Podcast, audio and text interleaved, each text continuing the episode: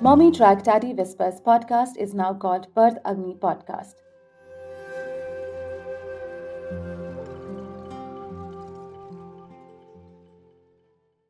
Hi. I asked a question on my Instagram handle as to why we celebrate Mother's Day and Father's Day as two separate dates. And it spiraled out into a number of questions. First of all, why do we celebrate Mother's Day? Second of all, why do we celebrate Father's Day? And third of all, what I said before I said everything else. I asked this last week on International Mother's Day, and it intrigued me. My argument is typically, a father is born the day a mother is, then why segregate? To answer this, I had to research on the aforesaid questions, and I thought you might be interested too. So here are the answers. But before, an intro. Welcome to Mommy Track Daddy Whispers, a podcast where we discuss women, postpartum, and parenting as a whole without subjecting it to motherhood or fatherhood. This is a bi weekly podcast where I share my experiences and learning as a new parent with an intent to align diverse experiences and grow into a community wherein we mutually uplift each other. My name is Divya, and what you're not listening to is episode 5 of this podcast because that is due next week. Back to the question why do we celebrate Mother's Day? Coming from India, my memory of celebrating Mother's Day is recent. As a 90s kid, we did not celebrate any such day in school, I remember, except maybe Independence Day or Republic Day, perhaps. But the version as we know today, the International Mother's Day, dates back to 1850s, I read, and has its roots in the United States of America. To know how it started, we would have to know the story of Anne Ree Jarvis and her daughter, Anna Jarvis. Anne Ree Jarvis, Anna Jarvis' mother, was a social activist during American Civil War. A lot of her own children died due to diseases such as diphtheria and typhoid. She started a community of women to bring awareness about public and child health.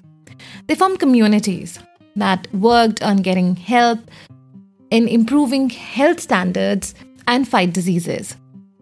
These communities that Anne Jarvis formed, they also had a role to play in managing the consequences of the Civil War. They helped both the soldiers and their families by forming something called Mother's Friendship Days. And on those days, they brought the families on both the sides of the war together and worked towards emotional healing without being biased towards one side of the war.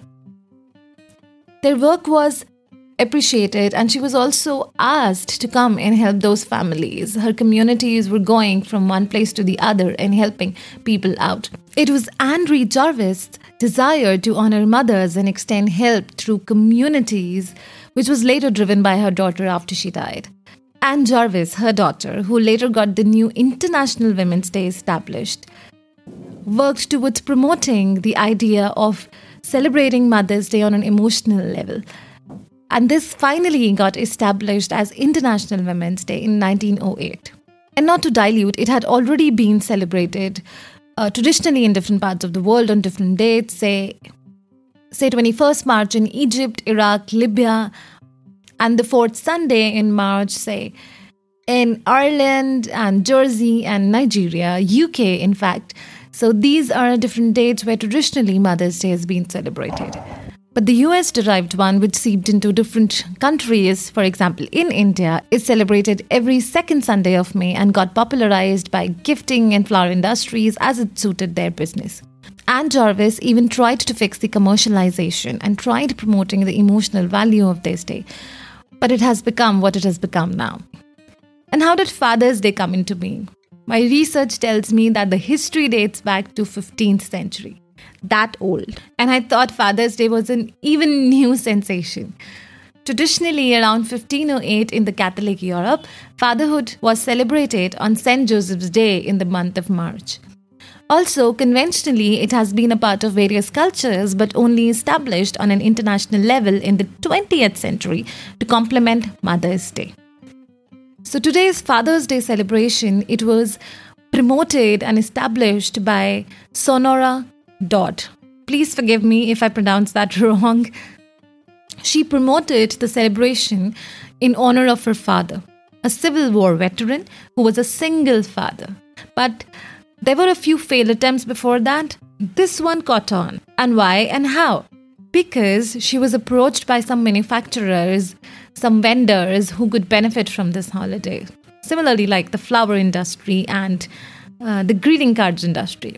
So, Father's Day, as we know it, came later as a logical complement to the existing Mother's Day, and both have a commercial angle to it. And that tells us why we are getting many more days, such as Daughter's Day, Engineer's Day, Doctor's Day, Grandparents' Day, and so on. Maybe traditionally they've been there, but the internationalization and the globalization is happening. So, my takeaway from this is that it doesn't really matter what day it is. Every day is a Mother's Day, Father's Day, Daughter's Day, Son's Days, and so on. These were created for a purpose of their own and promoted for reasons of their own. And I would answer myself my very first question with the answer that yes, all these celebrations are interrelated, and as long as we keep the sentiments intact, there is always a warmth in celebration, and that even sometimes gives hope to so many people. It's it's it's a day that may be very very significant to some people and may not be for others. So that's how it is. On that note i would sign off and we'll meet you next week with some jargons on how to manage kids this quarantine. Going to the blabber at the end if you like listening to us, please subscribe to us, download and share. You can write to me your thoughts on my Instagram handle at the rate divya.kapoor official. Whatever it is that you like or dislike or just want to share or say something, we welcome it all. We are new in this. I'll be waiting on the other side. Stay tuned, stay safe.